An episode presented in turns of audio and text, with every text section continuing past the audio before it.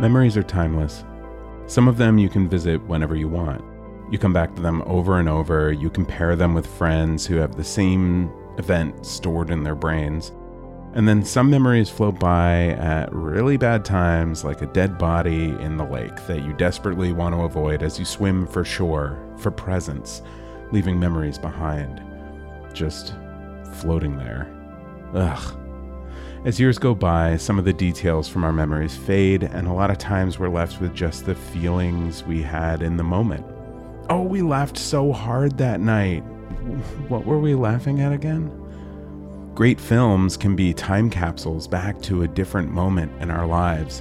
For example, The Darjeeling Limited. The first time I watched that movie, it was in my parents' house just after college. The pirated copy we had was too out of focus to read the subtitles, and my friends Craig and Ian and my brother Zach sat on my bed as I projected it on the wall. Ian brought a bottle of wine that was so disgusting, we ended up diluting it with Keystone Light, and we sucked on unlit cigarettes because we thought it tasted like raisins. I also watched that movie when I was traveling in India with my buddy Dave, which was such a different and very cool experience and pretty surreal. I know this is a horror podcast, but I think you get my point. Great films and great viewing experiences imprint on us so deeply that they have the potential to capture incredible details of our lives along with them. I will forever remember Snakes on a Plane being one of the greatest movie theater experiences of my life. Also, Hereditary for completely different reasons. The Thing, It Parts 1 and 2, even M. Night's most recent disaster, Old. What a fantastic viewing experience and a memory I'm sure to hold on to. Today, we are talking about a movie that is criminally underrated, a film that holds up against the test of time, a film that maybe you've never taken a moment to watch because it's 20 years old and stars that redheaded guy from CSI Miami, and I would completely understand that impulse. But if you haven't seen Session 9, I encourage you to pause this podcast and go watch it. I don't think it's included in any streaming platforms at the moment, but hey, sometimes $4 is worth it to rent a great film. Think about how much money you spend when you go to see new stuff in the theater. We've got a really cool guest with us to talk about the film and a whole bunch of other stuff. And we'll hear from you, listeners, in our HiHo segment about what your favorite scary movies are. But first, turn off the lights, find a safe hiding space, and fall in to haunting season.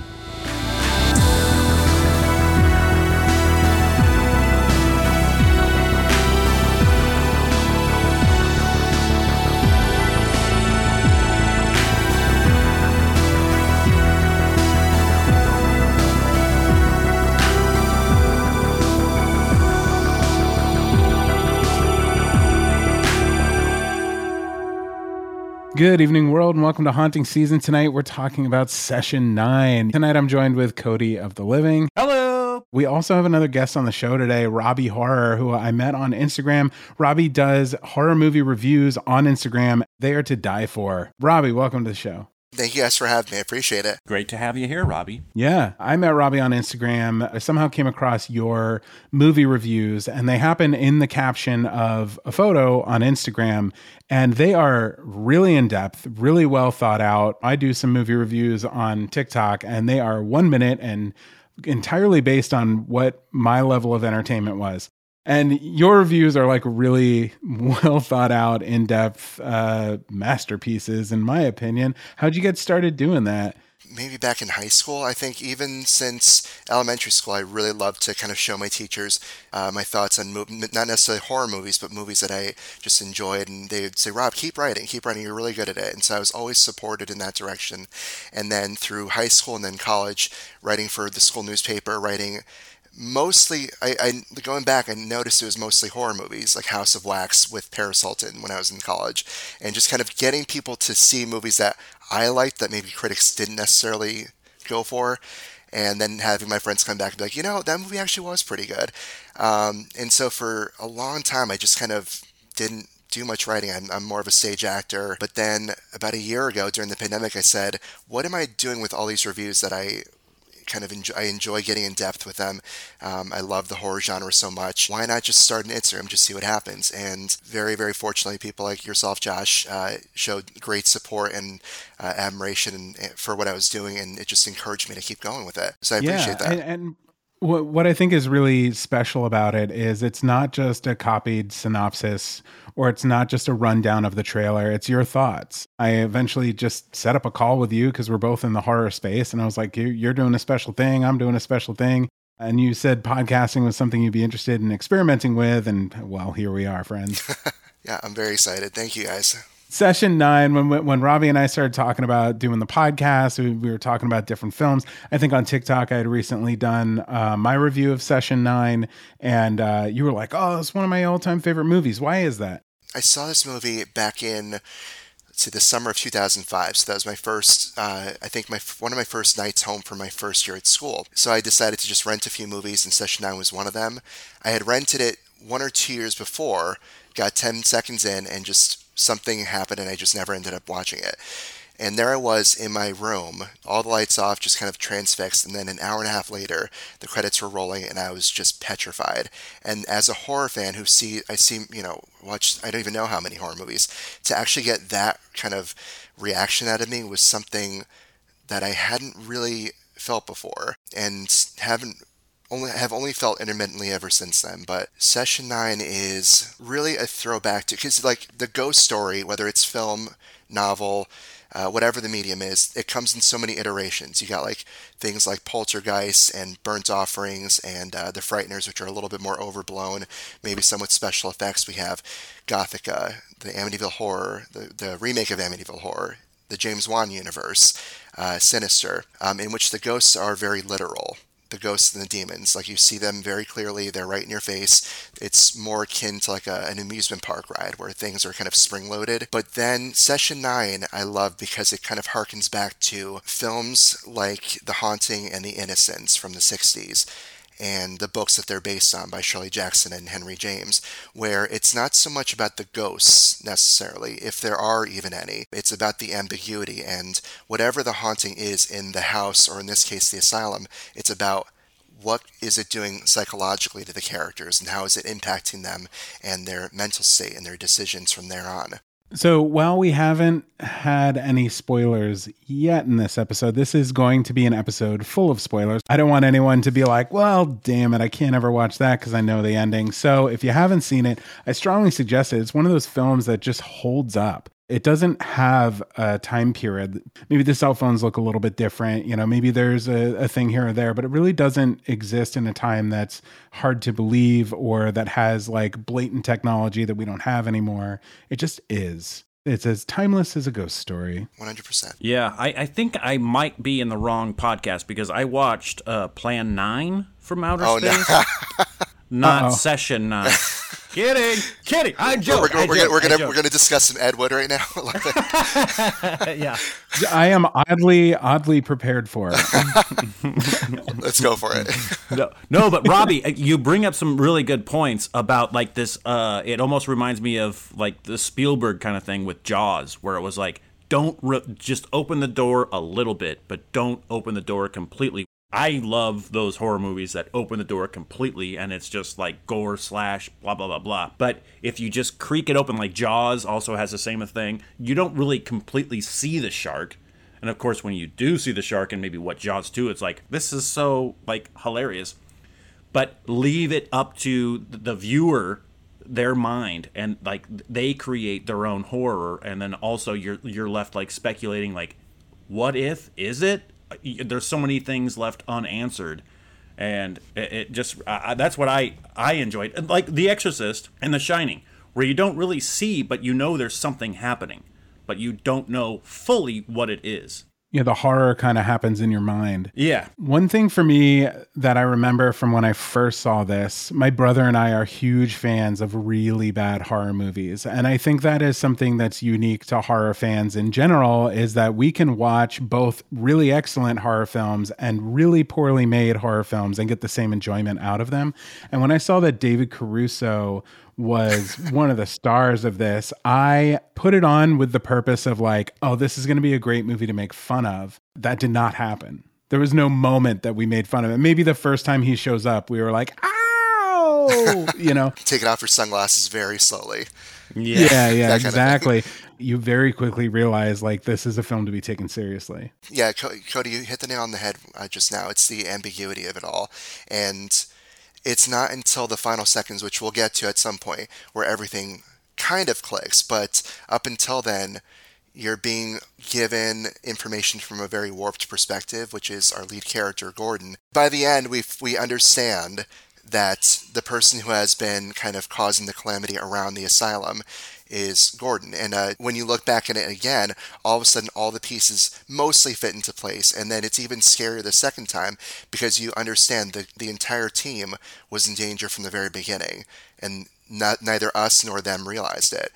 Um, do we want to do like maybe a short plot synopsis or Yeah, we absolutely should. Are you prepared with that, or should I just go through? let, let, let, let- let's let's go for it yeah i feel like I'm, I'm, i don't want to get ahead of myself for sure Today's episode is brought to you by Mixtape Massacre, the 1980s styled slasher killer board game.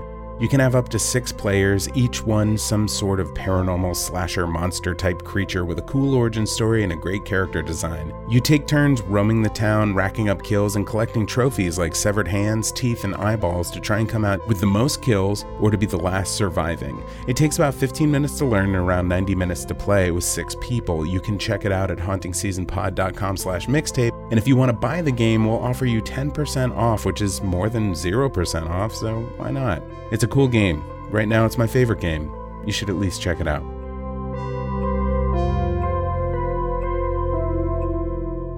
So, Session 9 is a 2001 American psychological horror film directed by Brad Anderson, who had only written uh, romantic comedies up until now. Basically, it's uh, asbestos workers trying to fix up this old mental asylum. They all have their own backstory and their own things that they're struggling with, including a young guy who's afraid of the dark. And they have different experiences that feel like hauntings, or they discover a secret room, or they discover these secret tapes. And you kind of go off with each character and get a chance to learn about them and feel their experience individually and also as a team, which makes you know this movie really really kind of special Definitely. And within the first few scenes, what the movie does beautifully is really establishing, like you said, the dynamic of the team. These are all union workers, they're all uh, blue collar guys. They all have their own kind of interpersonal drama. Uh, you know, this person's dating this person's ex. Uh, these two guys, you know, Phil and Gordon, which is David Caruso and Peter Mullan, they've been working together the longest, so they understand really how to push each other's buttons. They understand each other's uh, insecurities, which, as the film goes on, uh, they really start to kind of get at each other and prey on those nerves a little bit, uh, which adds to the tension because for the vast majority of the film, the audience has no idea who's telling the truth, where certain characters have gone, and the drama between the, the guys. It just makes things worse. not to mention it's shot in a real rundown asylum with Danvers, right? Danvers. Danvers, Danvers, you know, with real kind of mazes and and hallways and and while most of the film, because of the status of the building, I guess you would say, uh, was all shot in a small portion of it, you really do feel like you get to explore the the vast expanses of of the actual building. I yeah, I was gonna say every single time they show like they did like the the ver- they showed the grounds and they did these like big uh, shots of the outside. I was like, I cannot wait for session ten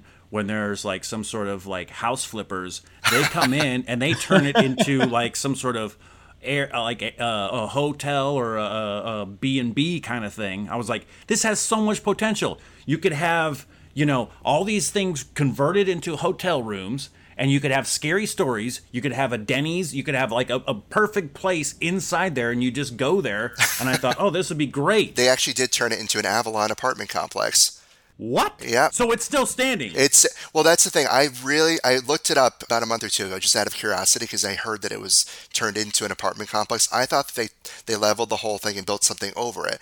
No, no. If you look up Avalon Danvers, it's very much the same horrifying building, just now with a swimming pool and a courtyard and stuff. I'm putting out an open call to Brad Anderson. We want session 10 and we want session 11. We want to turn session 9 from a, uh, an amazing one off into a mediocre franchise based uh, kind of in the way that we have uh, paranormal activity, right? So, so the building continues to go, the haunting continues to go. We just meet new characters along the way, and and it can get worse and better, and just give us more. yeah, Absolutely. exactly. So, um, David Caruso uh, gave some interviews when the, the film was coming out and talked about, uh, like I mentioned, how most of the building was unsafe for shooting, and uh, also claimed that the sets did not need to be dressed as all the props featured in the film were already inside the building. How creepy is that? Terrifying. Yeah. And so he said, uh, this is a direct quote now.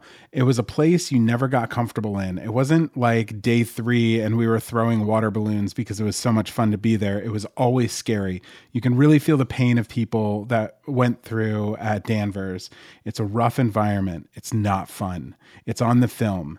They didn't have to dress any sets or anything. All of that stuff was just sitting there. The federal government walked away from it about 30 years ago. It was a terrifying location. Well, even on the poster, and I think it's the very first shot, is this, you know, it's a wide shot of this creepy hallway. It's dank, it's dark. You feel just that that dead air, and right in the center is just this lone wheelchair that your mind kind of fills in the blank. Like, whose was that? What happened to them? What happened? Like, what's happening in this building? You from the poster alone, let alone the actual film, you get that um, really terrifying chill uh, just from that one image. But also, there's that scene where Hank uh, who is kind of an opportunist and he's always looking for the next gig. He ends up finding a hole in the wall in the basement filled with the belongings of patients that have just been discarded in, I believe, the furnace of the morgue area. Yeah, coins and teeth. Coins, yeah. and Yeah. And a lobotomy, uh, I'm not sure what that thing is called, but Instrument? it, We'll like a an lobotomy instrument. yes. So I wonder if any of that was was actually real. Yeah, I don't know. I, I mean, Cody knows this from my YouTube show. Uh, it's the, my very first episode. I did a little bit of urban exploring when I was a kid um, in high school, and this all rings very true. I remember going into this old age asylum or uh, old age home that had burnt down, and you very well would see a wheelchair sitting in a pool of light at the end of the hallway. Like that's just exactly how it is to be in an abandoned place. Now to go back, so first uh, the thing you talk about the wheelchair, like I was immediately drawn to the Changeling or Changeling Yes, yep. with uh, George C. Scott, and I was like, oh man, this which is one of my favorite horror, you know, uh, murder mystery kind of flicks ever. But then also to go even farther back about the characters and who they are, I kept on thinking they're coming home. It was almost like I was going to be like reading a story from Josh or hearing a story from Josh where it was like, "Oh, it's it's pre- it's set in the present day and it's all these characters, but really it's set from back in time and they're actually one of the patients inside there and they're just playing inside their mind." Is is what I kept on thinking. I was like, "Okay, one of these people they're we're going to cut to at like the end of the movie and they're going to be sitting in like and just imagining what would you know if they could get out of this place this is what it Especially would be the like. guy who finds the treasure and disappears Yes. with his Walkman and everything. Yeah, Yeah, yeah. yeah. Which, by the way, that scene with Hank in the basement at night when he returns to actually retrieve the stuff and get out of there has, I think, the only legitimate jump scare in the movie. And because the film does not do that,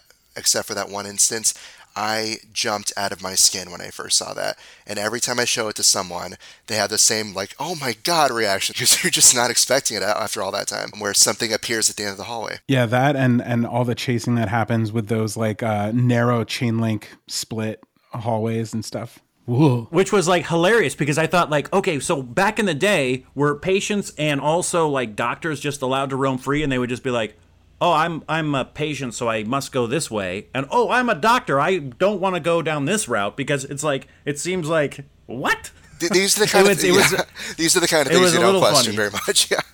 Um, but but yeah, it, for the image of it being like you know, of course he's going to go down the patient's uh, the patient's route. You're like, why wouldn't he? Sure. But yeah, that scene is genuinely terrifying. All right, I'm going to jump into the top of the movie here. Gordon Fleming is our main character, the owner of an asbestos abatement company in Massachusetts. He makes a bid to remove asbestos from an abandoned psychiatric hospital. Desperate for money, he promises to complete the job in just 2 weeks. And when you see this place, I mean it's it's massive. It's a it's a ridiculous ask. So it adds a lot of of extra tension to the group already before they even start. His crew includes Mike, a law school dropout who is knowledgeable about the asylum's history, convenient. Phil, who is dealing with his grief over a recent breakup, not convenient. Hank, a gambling addict, very not convenient. And Jeff, Gordon's nephew with a pathological fear of the dark. It just gets worse as you go down the list. Yeah, that first scene is is really fascinating because out of all the instances in the entire film, all the events that take place, there is really only one clue that I can point to that the film is supernatural because again, it walks that line very, very finely, and it's when Gordon is being shown the uh, the the separate wings and whatnot, a la The Shining, where it's a very casual walkthrough explaining different cells and where everything is, and he kind of goes into his thoughts for a second and hears a low demonic voice say "Hello, Gordon," and he snaps out of it.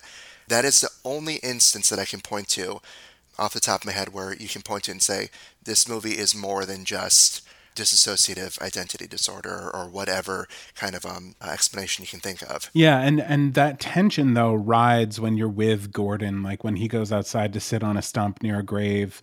You know, there there's something happening. I don't know if it's with the music or just you're piecing things together in your mind, but there's there's like a uh, just a an energy anytime you're with Gordon by himself. And, and it's after that he hears that voice where he immediately becomes taken with the building and and has to you know bid for it and he has to kind of be like no we're going to do it in this many days you know I'll, I'll, hire an extra guy and he for whatever reason that there's that switch that he needs this job and it has to be this one. Yeah and i kept on thinking that i was going to be lulled into his story and that there was actually going to be like a surprise it's somebody else you know? He's actually the good guy who's trying to but really he is he's the protector he's the security guard and he is now i mean i don't want to jump too far ahead but it seems like simon has gone, you know, taken him over.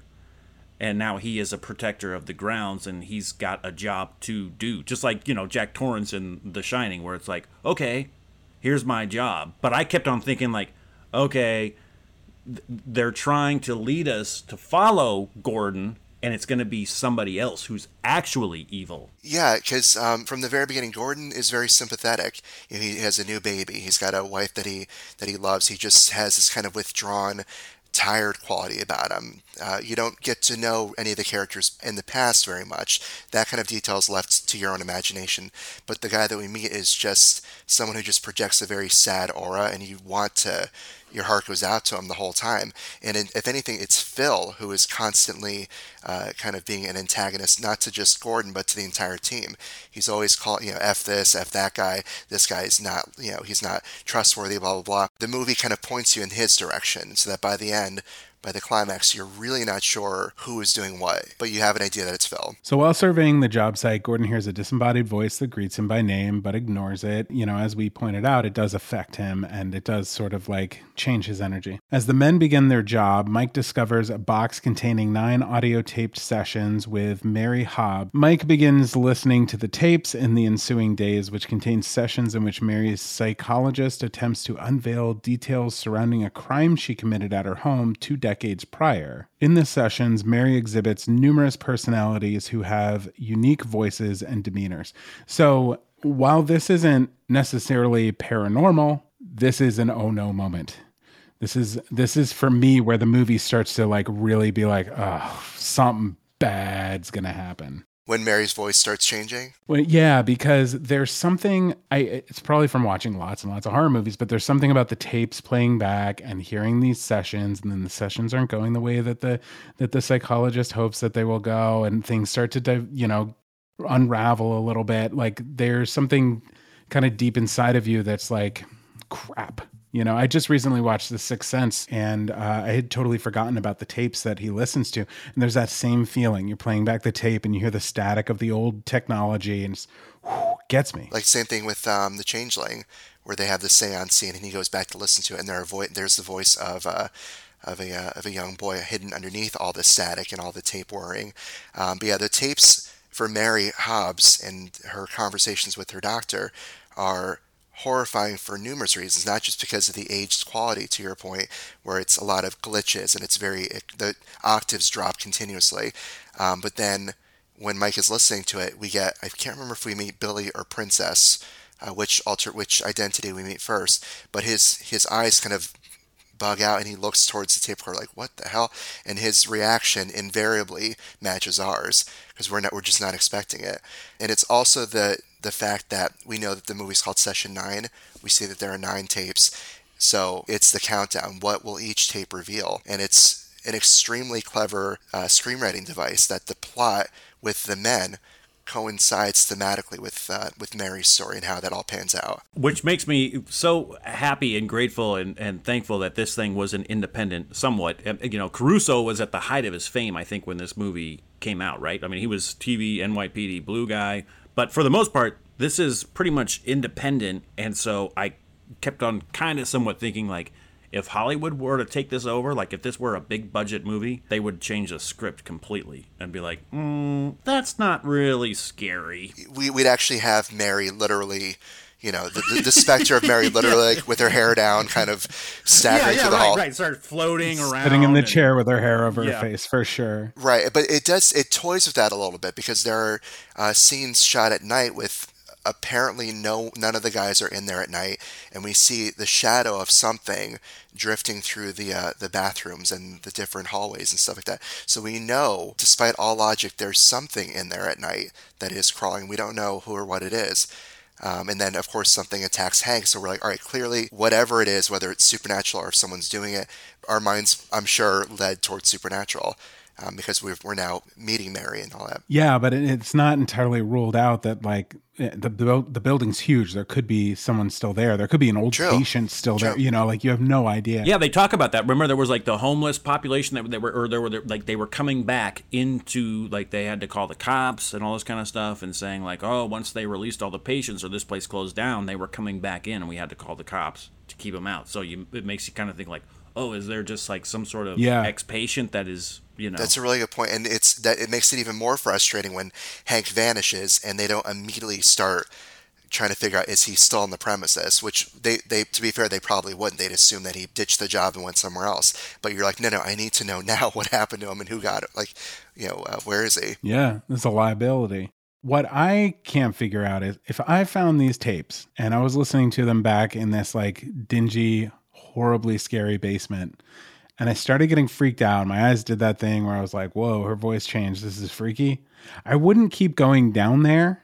I would bring the tapes somewhere safer, somewhere like outside where I'd be like, oh, okay, I can listen to this and not feel like I'm being watched. And this was the guy who was the former, like he was going to law school, right? Yeah. And, and then he, like, for some reason he dropped out, and then now he's going downstairs and checking this stuff out, which is like uber creepy. So it makes you wonder, think like, why the hell did you drop out of school? What got you out of being a lawyer? And then now, why are you doing this? Like that's maybe that's why though. Like maybe someone who's a little more academic than i am i'm someone who lives with a lot of feelings. Maybe someone who's more logical or or uh, you know more Cerebral. brain more cerebral. There you go. Uh, someone smarter. Um, maybe maybe someone a little more collegiate might be like "Eh, ghosts. Let me listen to this tape The voices aren't going to pop out of the tape and get me. right. Yeah exactly. To me i very much think they would I, I would. There's no way I would be down there. Period.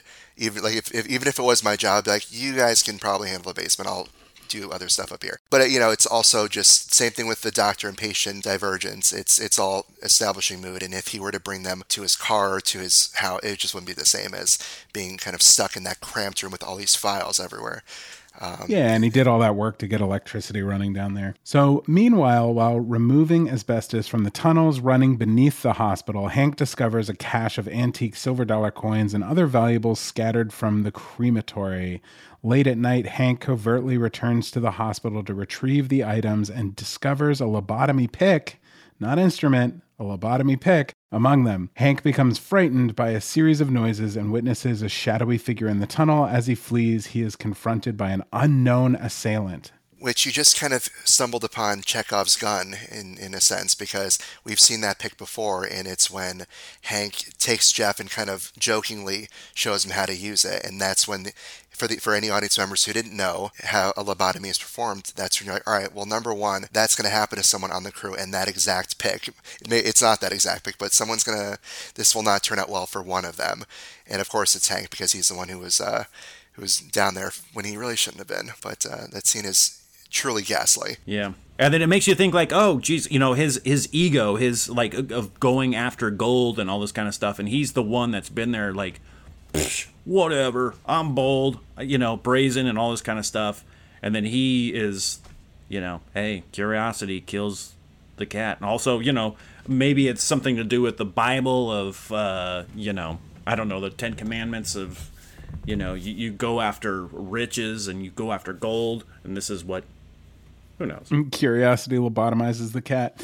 Uh, so when Hank fails to show up to work the next day, the others learn he broke up with his girlfriend and speculate he may have won money gambling and left town. So here here we come back to his gambling issues. It's rather convenient. Like, so what do you think happened here? So like he's in the basement, he finds this money. Does he break up with his girlfriend then because he's like, I'm gonna run off with this money and like go live another life? Or does he break up with her after the the figure shows up and then something happens? I don't think that that the girlfriend is involved to that extent. I think that he intended to go down there, get whatever he could, cash it in, and then maybe bring her along to whatever he was going to do with that. We never really hear from from Amy uh, after that. We know that Phil tries to use her as a pawn to try and say, you know, oh, Hanks, I told you he wasn't trustworthy. I already talked to Amy. She said that he went to casino school. And of course, Gordon calls out the fact that no, no one on the team actually heard Amy say that.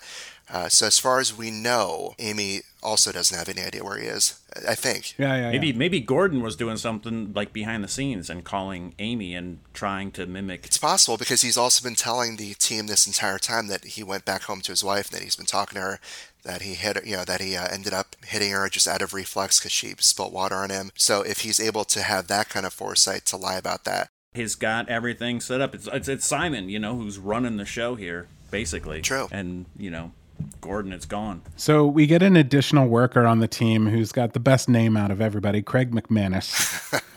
Craig McManus, PI. Um, he's not a PI. He's just hired to take Hank's place. During working hours, Gordon repeatedly attempts to contact his wife, Wendy, but she screens his calls.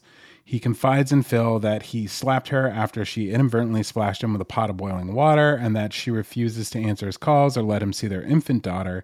In a stairwell in the hospital, Jeff witnesses Hank staring out a window wearing sunglasses talking to himself. When Jeff retrieves the other, Hank has vanished. And this happens on the other side of a chain link. Like I mentioned, the the hallways are are broken up. I don't know if it's male female or like uh, you know, officer and patient you know like what what those chain links are for but he's on the opposite side of where jeff uh, finds him. Yes and that's where the drama between the men really starts to escalate because everyone has had a different story of what happened to hank what they saw what they didn't see and that's when they really start getting each other's faces and you know gordon starts demanding the phone so that he can talk to amy and things really escalate. And that's where we also get the one signature caruso moment where um, him and Gordon are going at it. Gordon storms off, and Caruso says, "Hey, man." Fuck you, and like the camera pulls in. Really, it's it's a chef's kiss moment. It's really magical, and and it feels like the catalyst for this too like it it sucks for Jeff that it's him because he's the youngest he has this fear of the dark he is constantly trying to like show off to the guys and and be like strong and everything so it really just comes off when he sees Hank there and goes and tells the guys it's really easy for the guys to be like, dude, shut the fuck up. You're seeing stuff. And he's like, no, I'm telling yeah. you, it's Hank. And it's, it, it's great drama because we know that he's telling the truth, or at least we, from his perspective, we know what, what he has seen. So it's, it's frustrating. It's enthralling just to kind of see, you know, everyone's ulterior motives come to light. They all have reasons to kind of keep things from each other and, and whatnot. It was around this time, like with the boiling water. Like I, I guess I missed that in the first part of it. I don't know if they like showed that kind of stuff. I think they do like blips of it, and you okay. get more each time they show it. You get a little bit more of the story. But then hearing Mary talk about the China doll and something, and then realizing like she lost her because of that situation, what she witnessed and what she saw, she went nuts and she killed her entire family and we like I assume like oh it's Simon who took over. She, fa- she he found her or it, it found her uh, vulnerable and took over, and then so with the water kind of coming back, it was like oh that was I okay so Simon is taken over now. That was Gor- that was Gordon's Gordon. China doll moment. Right, exactly. A, a sense of that. That's definitely that's how I read it, and that's one way to interpret it for sure. So after arguing for a little bit and saying, "Hey man, fuck you," the men split up and search for Hank, while Mike instead is compelled to continue listening to the tapes. Jeff and Phil separately descend into the tunnels to search for Hank. Phil finds him half nude, still wearing sunglasses and muttering to himself, which is when we start to maybe wonder uh, is Simon inside of him? Well, what he's muttering, he keeps saying, "What are you doing here?" As we come to see in a, in a brief flashback, that's the one. That's what he asked Gordon before he was attacked. Um, so when Jeff sees him, and later on when uh, Phil sees him, he just keeps saying, "What are you doing here?" Which is just a creepy thing to ask when you're all alone in the dark and someone stumbles across you. You're just like, "No, no, no! What are you doing here, man?" Uh, shortly after, the generator runs out of fuel, leaving Jeff trapped in absolute darkness. Oh, poor Jeff. Man, he just he gets it the worst. Mike restores the electricity and continues listening to the ninth session tape, which reveals that one of Mary's malignant personalities, Simon, who uh, was responsible for her stabbing her little brother and parents to death. Meanwhile, Phil finds Gordon in Mary's former hospital room staring at photos from his daughter's baptism, which he has pasted on the walls. Jeff subsequently emerges from the tunnels, resurfacing in an outbuilding, and is attacked by an unseen assailant at the company van. Oh, Jeff. I know, poor Jeff.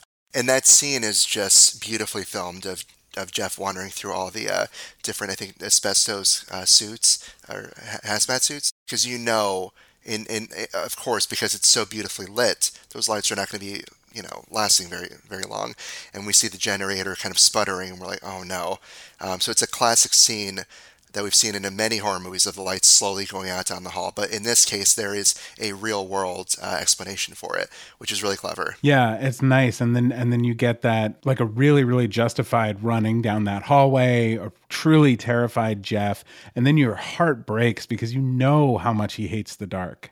And then again, they kind of like flip it when he's at the van and he recognizes the cameraman coming towards him and the camera starts to speed up and then it's it's the end for old Jeff. Yeah. Shame. I think it's like a blackout immediately as soon as he uh, reaches out for whoever that person is.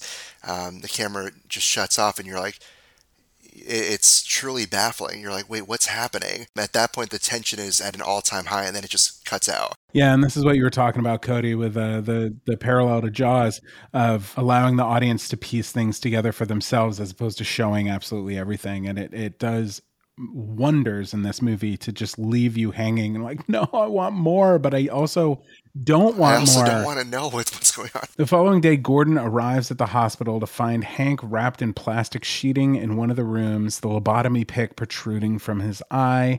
Gordon is confronted by Phil, who repeatedly tells him to wake up before vanishing in front of his eyes.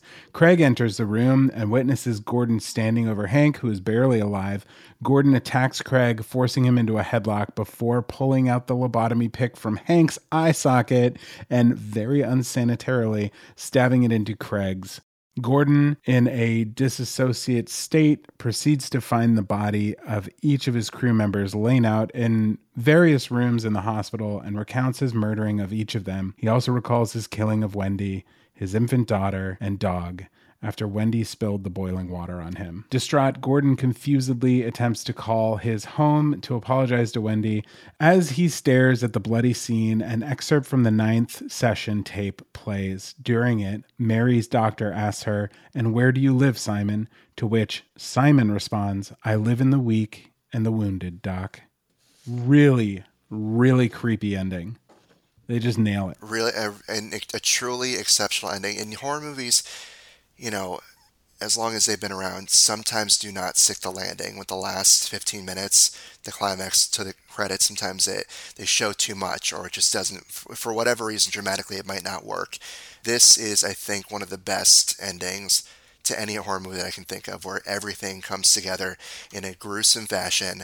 The full weight of the situation hits the viewer like like a ton of bricks. And then the last line, in, uh, I live in the weak and the wounded, Doc, really thematically and narratively kind of clicks everything together so that you really are left with some semblance of an understanding of what's happened over the last hour and a half to Gordon and to all the men in the, the cast as well. And you're also left with a lot of fear because we're all weak and wounded to a certain extent. We, you know, if if you've if you've grown up into an adult, you are weak and wounded in some sense of the word. And so Simon could be out there stalking for another host and it could be you. Absolutely. I said this, I think, in the, the very end of my own review, where it's, I said, you know, the horror is not these creepy uh, cells at night. It, the horror is not some ghost who's like staggering. The horror is, is human.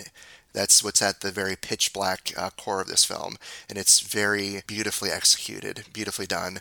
And Peter Mullan as Gordon, we haven't really touched on the actors too much, but Peter Mullan really uh, goes from being so sympathetic and so heartbreaking to being so horrifying and also heartbreaking simultaneously in that last scene where he, he's just sobbing over the phone trying to talk to his wife trying to uh, see his child that he'll never see again and you just it's a lot of different feelings going on at once. It's a very complex uh, uh, finale. Yeah, I, I, agree with you completely, Robby. Especially you know just in general with the movie, like trying to end it, or a novel, like just trying to bring some sort of end, and especially with the horror genre, I find most of the time, and I might catch a lot of shit for this, but like one of the reasons I'm not really huge into Stephen King is because it always just feels like the ending is rushed, where it's just like, well, I'll just kill everybody and it's like Jesus Christ. So you build up this huge freaking movie, or you build up this huge story, and it's like, well, die.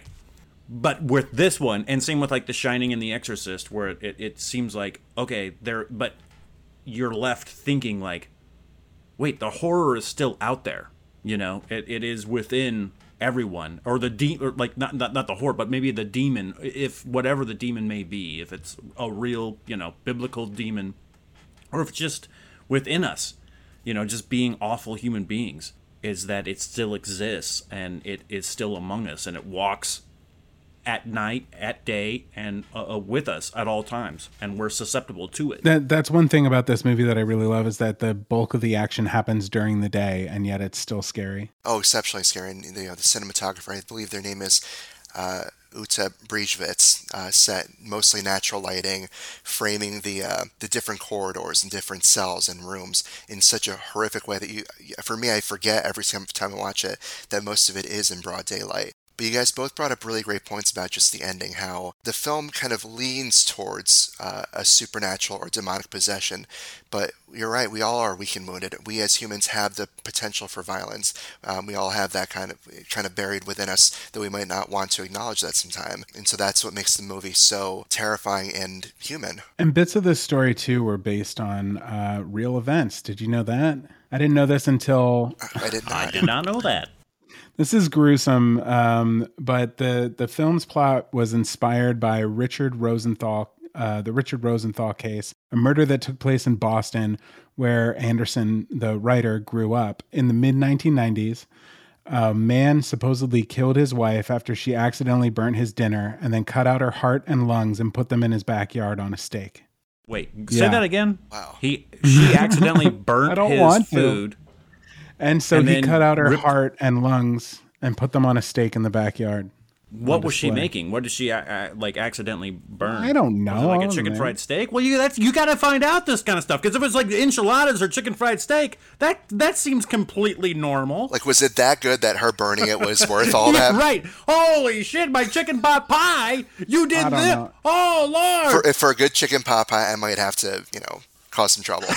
yeah, I might have to de- decapitate, maybe cut somebody's head off, no. my wife's heart, and put it on a plank. Oh, God. You guys are brutal. I'm the chef in our family. I hope this never happens no. to me. Well, just don't burn the food, Josh. They have made some terrible meals, Cody.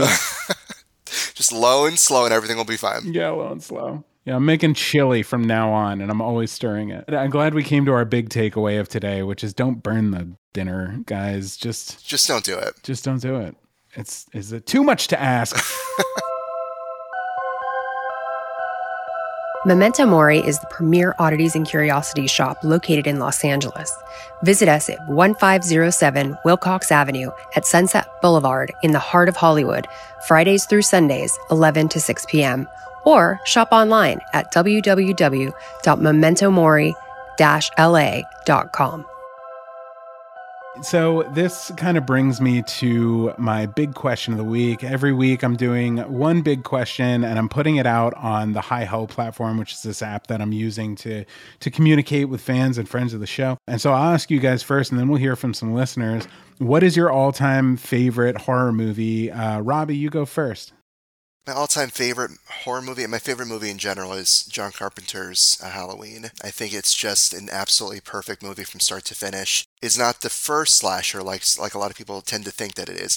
I think Black Christmas was first. Texas Chainsaw. They kind of started the what turned into tropes and cliches, but uh, Halloween really honed a lot of those different elements into a very very fine point. It's such a simple story, you know, a very uh, economic screenplay. There's not too much exposition. The atmosphere, we were talking before about autumn and just how, you know, whether it's the Midwest or uh, here in the East, it's just that kind of chill in the air with the leaves and the, the jack o' lanterns and the costumes that can only mean one thing, which is October 31st is not too far and um, just the character of Michael Myers and how he embodies pure evil, and uh, the way that Dr. Loomis, uh, Donald Pleasence, he really is the way that we kind of meet that character, and the way that we get to meet Michael in a sense. He explains to us that he is uh, something separate from human.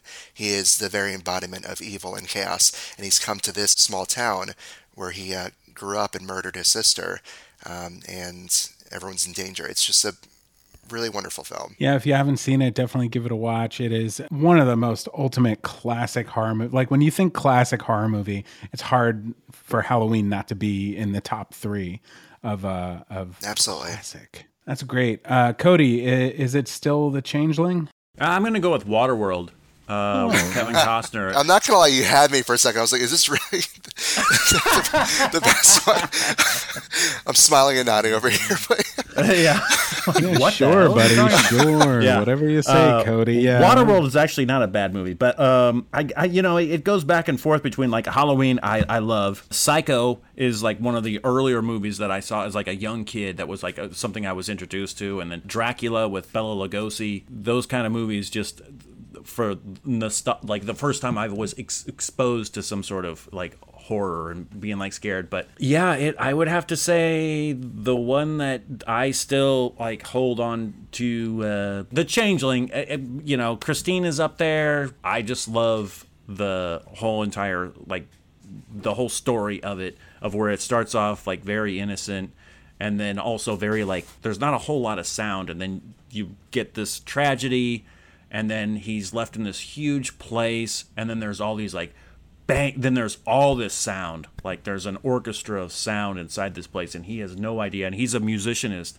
and now he's got this whole orchestra of sounds that are going on and he doesn't know what the hell. And he hasn't even really looked at the whole entire house and he discovers his room and then he discovers his history of this whole entire like you know. It, it's it's it i i, I love it. You you had me watch it last year and um it it does hold up. It is a great classic. Oh it, yeah some people does. watch it they laugh at me. They go you find this scary? And i'm like no i don't know if i find it scary but it for me it's very like like also like the little music box that happens like I remember after watching it with my little sister uh, and my dad introduced me to it and then we had like a little music box and then everyone went to bed and then I, I snuck out of my room and I turned the music box on and my sister comes you know running out of the room mommy daddy! And she was making fun of me because I found the movie scary well, well, granted, like you know, the thing, what the meaning of scary has changed so much, and now people tend to think as scary as like things that pop out, or. But for me, like the uncanniness of the changeling, for instance, is what's terrifying about it. Things that just shouldn't be, like the fact that he actually goes to a bridge, throws the red ball over it, comes yeah, comes all yeah. the way back to this empty, massive mansion, and what comes rolling down the stairs is the fucking ball. That's terrifying. yeah, and, and the whole cinematography of watching it come down, and then also when they have the seance, and the lady's just sitting there with the, you know, the seance. Hear, oh my god! Like, and then he plays seance back the tape. I just always found like chilling, and I'd be like, oh, I want to be in a house like that. I want to, I want to, I want to live in a house like this. Yeah, the changeling. that one I came to relatively not recently, that was probably 10 years ago, but in terms of where I started watching classics, which was like probably 10 years old, uh, The Changeling was one of the latter ones that I ended up seeing, and it still terrified me. Maybe since I had headphones, so I'm every little whisper or something, I'm, I'm picking up. But um, it's a really beautiful film. And George C. Scott, I mean, like, not someone that you would expect in a horror movie, but he just is incredible in it. I love when older actors allow themselves to then do horror. It's such a special treat when you get someone who's like really well versed in in acting, and then and then they get into the horror because uh, so often we get these bad films and the stories are great, but like you know they just can't get anybody decent to do it, or you know I don't know they fall apart for different reasons. Part of the struggle of being a horror fan.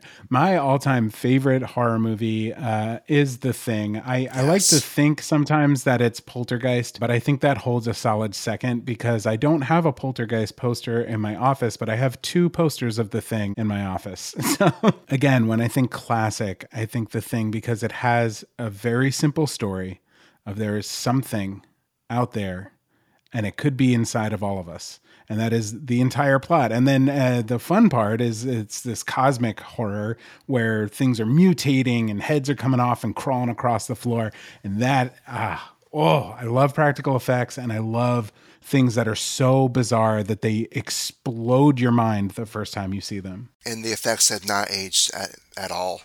Really, I watched that movie still recently scary. and they still hold up beautifully in ways that films that were made last year just don't. And Poltergeist is another great one. That movie has such a strong emotional core. Anything to do with uh, families, if it's well told, that movie makes me cry every single time the scene where JoBeth Williams feels her daughter on her clothes when she's gone and she just wants to you know that I, I can't I can't deal with it. Yeah. Beautiful film. And then also, I think music uh, has a lot to do with it. Poltergeist also has like this entire orchestra behind it. it, it did John Williams do Poltergeist? Jerry Goldsmith was was Poltergeist. Okay. okay. Um, and he has like that kind of lullaby theme that goes throughout, and then by the end, yeah. it's all shrieking strings and a lot of brass. And I love a good horror score. And Ennio Morricone for the thing, another classic with John Carpenter as well. Um, yeah. doing like those pulsating synths and stuff. And Session 9, for instance, also has a really interesting synthesizer score. It's not what you'd expect. It's not like the 80s uh, stuff that we've become accustomed to. It's very discordant and a lot of weird, just kind of almost howling keys that kind of go throughout. What I love about the films that we've chosen just now um, as being part of this, like the this idea of classic, is that they hold up just the same as uh, on on the big screen in the movie theater as they would on a small 12 inch TV with a VHS player attached to the bottom. The experience is the same. They're just as scary whether they're large or small, loud or quiet. Uh, they just are. They just are, and you don't get that a lot these days. They're great stories, yeah. I went and saw Old. Oh, I'm seeing it on Monday night, I think. I, I hope you get a busy audience because I, I do think the film is greatly improved by rowdy people. Um, I sat with my drag queen brother in law and we just talked the entire movie and that was the vibe of the whole audience and it worked so well because uh, I obviously won't spoil anything since it's a new movie. I don't think it's particularly genius in any way. It's just a ton of fun. So if you go in, Robby, with the idea of like, I'm I'm just doing this for fun. I'm not doing this as a movie reviewer. I'm not doing this for any sort of deep uh, existential meaning. I'm just having fun. It's gonna be great. You're gonna have a good time. Awesome, awesome. I'm looking forward to it. Well, this is the part of the show where we like to hear from you, listeners. So here's what people had to say on HiHo this week about their favorite horror movies. Hey, Josh, great to see you. Uh, my favorite is still Scream. I love that movie.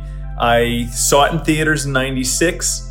I still like I just love everything about that movie. It's still been my favorite for so so long. And then I happened to meet and get to know the producer, so now I'm kind of even closer. I got to touch the actual mask from the movie, which is really fun. Man, I I remember renting Scream and trying to see Scream 2 in theaters. Maybe I did, but I was in like freshman year of high school or something. I need to revisit those. But yeah, Eyes Wide Shut, I'd call that a thriller. Suspense. Gotta love The Shining though. Dan, those are all genius, ending on The Shining and after The Shining, maybe Evil Dead. Hi, Joshua. Poltergeist is probably in my top five, definitely.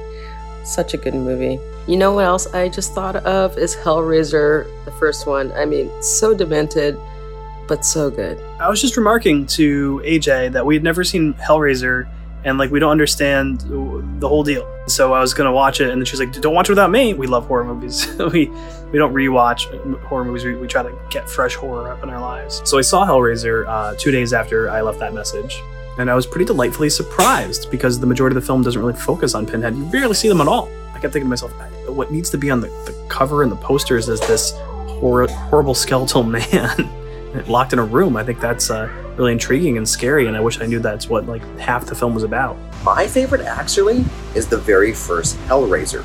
Reason being, it was a very unique story, and it, it, it, it didn't fall under the same category as how the rest of that franchise happened, you know, where they focused so much on Pinhead and his, you know, crazy journey. But uh, just the story of the first movie was very, very good. Go to horror movie for me, the one I reach for the most that I can watch a thousand times is probably Rosemary's Baby. I mean, one of my favorite movies is Jaws, and Jaws is is a horror movie. I think, uh, like more horror on your side, uh, like on like that true horror, like uh, Exorcist, Psycho, things of that nature. This isn't really scary or anything. Is uh, The Quiet Place? I think that's such a well-paced movie, and it's just so cool. And I think everything about it was so unique and different, and like it was still like it it wasn't scary, but it kept me like anticipating to see what happened next. My go-to horror movie is probably Fantastic Planet, which I don't know genre-wise if that's even correct, but it's scary. My favorite go-to horror movie, and I actually was just thinking about this today, is Ghosts of Mars. And I Is it technically considered a horror movie? I'm not really sure, but I think it's just wild as hell, and I just absolutely love it. And I remember, I don't know why I did it, but I remember buying the DVD for my brother, thinking he would like it. He totally did not. But anyways, I tried to convert him. But yeah, Ghosts of Mars, love it. As you were posing the question, I was thinking to myself, it might be Poltergeist, and then you pull up Poltergeist, and now I'm feeling like, can I say Poltergeist? And yeah, I can say Poltergeist. Otherwise, it's The Thing, and I, you know, I love the thing, but I, I don't throw it on all the time like Poltergeist. Recently, it's It Follows. I've watched it a number of times in the last five years. It just holds tension, uh, and I never get tired of seeing the different forms that the creature shows up in. Uh, ooh, yeah, I love the rules of that one. I want more of that. I want a It Follows series. The Omen, the first one, Gregory Peck, classic. Just rewatched it, still holds up. It's amazing. I love you know, I'm not a slasher movie guy, but that one, it's like drama and uh, just really great. Just a great story. So, anyway, that's my pick. What's up, Josh? Joe Dove from the Dis Dungeon podcast, friend of Haunting Season. I loved your last one, by the way. It really hit me because I am a huge folklore dude. So, we'll get into that another time. So, anyway, the horror movie that really did me in was Hellraiser, the first one. I think it's the the melting or the reforming body that came from the, the floorboards, Frank, so to speak, creep me the hell out. And then the interdimensional beings, the Cenobites, coming into the picture with the distorted voices. Oh man, like I, I remember being really, really little, watching it and being like, ah, and freaked out and shut it off and was like, ah, I gotta wait till I'm older. And then trying it again a year later, ah, freaked out, turn it off. It's freaky. And then when I become a teenager, I finally got to watch the whole thing, and I was like, oh wow, why was I so scared? And then like the last couple of scenes, like, oh, that's why. But I absolutely adore Hellraiser. And then this the series just got insane. But I love Doug Bradley. I love Clive Barker. His original ideas are amazing. He's one of the best writers that's out there for horror. And yeah, that's my favorite. The movie that has probably scared me the most that I've actually finished uh, has been It, the remake. I tried to sit through Babadook one night with my brother and my best friend, but couldn't sit through it. Had to cover my eyes the whole time. But It, the remake, scared me so badly. My friend and I went to see it during the day for a matinee, and I left the theater and he had to go to work. I had to call my mom. I was so scared. And she stayed on the phone with me for like five minutes, and I didn't tell her that I was scared, but she had to go. And so, yeah, it terrified me. And I saw it everywhere after that. My favorite movie or favorite scary movie is uh, Nightmare on Elm Street, or at least my favorite movie series. I think it resonates with me just because it shows you how terrifying your dreams can be if you choose to continue living in your dreams instead of your own reality. Thank you, friends, for contributing your voices to the show. I love hearing what everyone has to say. If you're feeling jealous and want to put your voice in the haunting season episode, download the HiHo app for free. There's no ads, no hidden fees. I don't work for them. It's just an app that launched recently that I think is really cool and allows us to have conversations through video messaging about stuff that we're really interested in. I'm posting once a week and using the replies in my show, and I'd love to hear from you, listener. And if you don't want to do a video, just block out your face, send some audio while I look at your ceiling or a black void or something. Well, thank you so much for listening. This has been our show today. I want to thank you again, Robby. Robby, where can people find your stuff? You can find me at instagram.com slash Robby, R-O-B-B-Y underscore horror, or you can go to my website, RobbyHorror, all one word, dot com. And I highly, highly recommend it because, uh, like I said at the beginning of the pod, and as you've heard actually throughout this entire podcast, uh, Robby, your your insights and your views in horror are more than just surface level. They are uh, personal and wonderful to read. So thanks, and, and we got to have you back on the show. This is so much fun. Thank you so much, you guys. I would be thrilled to do that for sure. And Cody, you want to say bye? Uh, yeah, adios. Uh, again, I just started following Robby's uh, Instagram page, and it's highly enlightening. And uh, I I think I've been on there s- for about a week or two, and I, I just I, I I'm going through like well, one you did the little Halloween thing today, and then now I'm going way back, and I, I'm just like delighted by uh, uh, how much passion and you know uh, how much you care about the horror and how much it like uh, influences you. Thank you guys so much. That means a lot coming from you guys. That's it for today's show. Stay tuned after the credits for how you can get more involved in Haunting Season. Haunting Season is written and created by Joshua Sterling Bragg and is a joint production of Matt Gielen and Believe Limited. Thank you to our very special guest, Robby Horror. You can find him by searching the username R O B B Y underscore horror on Instagram. And of course, thanks to Cody of the Living, our very special friend of the show. This episode was executive produced by Matt Gielen, Ryan Gielen, and Patrick James Lynch, with creative support from Cody Dugan, Jessica Richmond, Mel Forrest, and my wife, Courtney Barber. Haunting Season's editor is Colby Crow, and she uses music made for the show by North Innsbruck. You can find different content from Haunting Season on all of our platforms. YouTube has scary stories, Instagram has spooky photos and updates, TikTok has horror movie recommendations and reviews, and we're now on the app HiHo, where you can contribute to the podcast with your own voice. Hop into the conversation and get personal replies from Josh. Have something to send Josh yourself? Well, we've got a P.O. box now. Send anything cursed, weird, witchy, or just plain fun, and he'll add it to his shelf of oddities and shout you out on TikTok. Send stuff to P.O. Box 9681, Glendale, California 91226. Thanks for listening, friends, and remember, we're more likely to survive if we stick together. I'll see you next time.